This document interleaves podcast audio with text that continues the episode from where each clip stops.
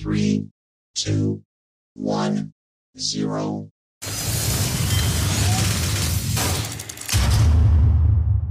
Ignition.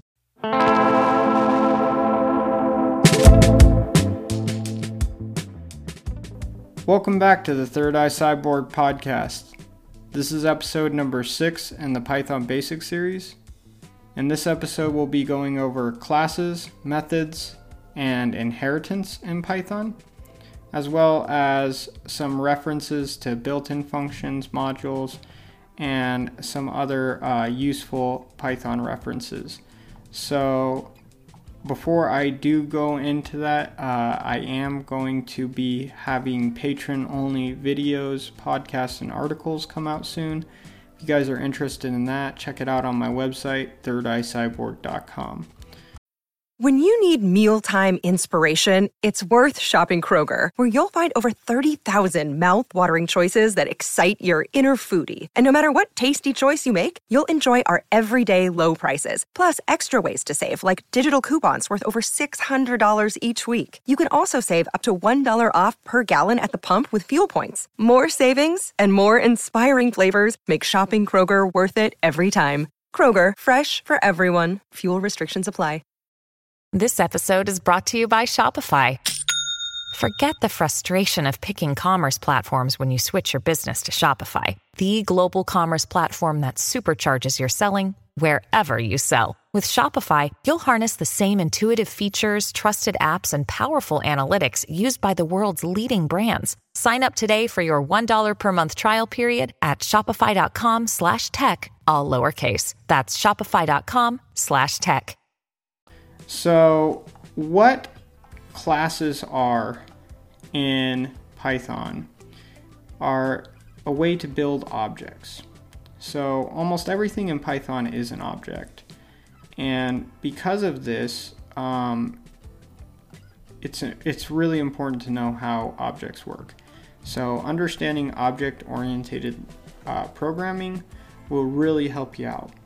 But just kind of as a basics of what they are is objects hold attributes and they hold uh, methods which you can kind of think of as attributes being some descriptive qualities whereas methods are like verbs they're like actions and that the object can do. So um, you can use the init method, which is a built-in function, which is uh, two underscores and then init, two underscores and then parentheses. And you can do this to crunch any one-time code that you need for your class object. Um, you can access variables from an object using a dot. This is called dot notation. And you can also use the self parameter to refer to the instance of the object that you're creating when you're instantiating to class object. So you can attach properties to objects, and methods are just pretty much callable functions that belong to the object. If you were to create a class, you'd use the class keyword, and then you would have the class's name uh, that you would define when you're declaring a class and you would have a colon.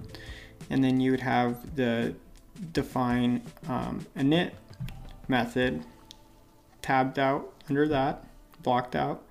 And then you'd have the code that you'd want to run one time for that class when it is instantiated built out into that init method.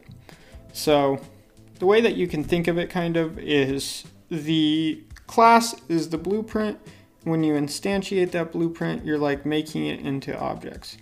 So you can make it into all different types of objects depending on what that class allows as its parameters. So, say you were having a car class, you could have a general car class that just creates the frame and everything, and then you could call it with, say, a blue parameter that colors it blue, or a red parameter, and each one of those you could assign to a different variable named red car, blue car, and that way you could really easily multiply your code without actually having to rewrite it over and over again. So um, that is kind of what classes are and objects are for and how you should kind of look at them on a very basic level. Now you can delete objects with the keyword del and after you create your init method you can create as many other methods as you want inside of your class. And so you can have parent classes and child classes.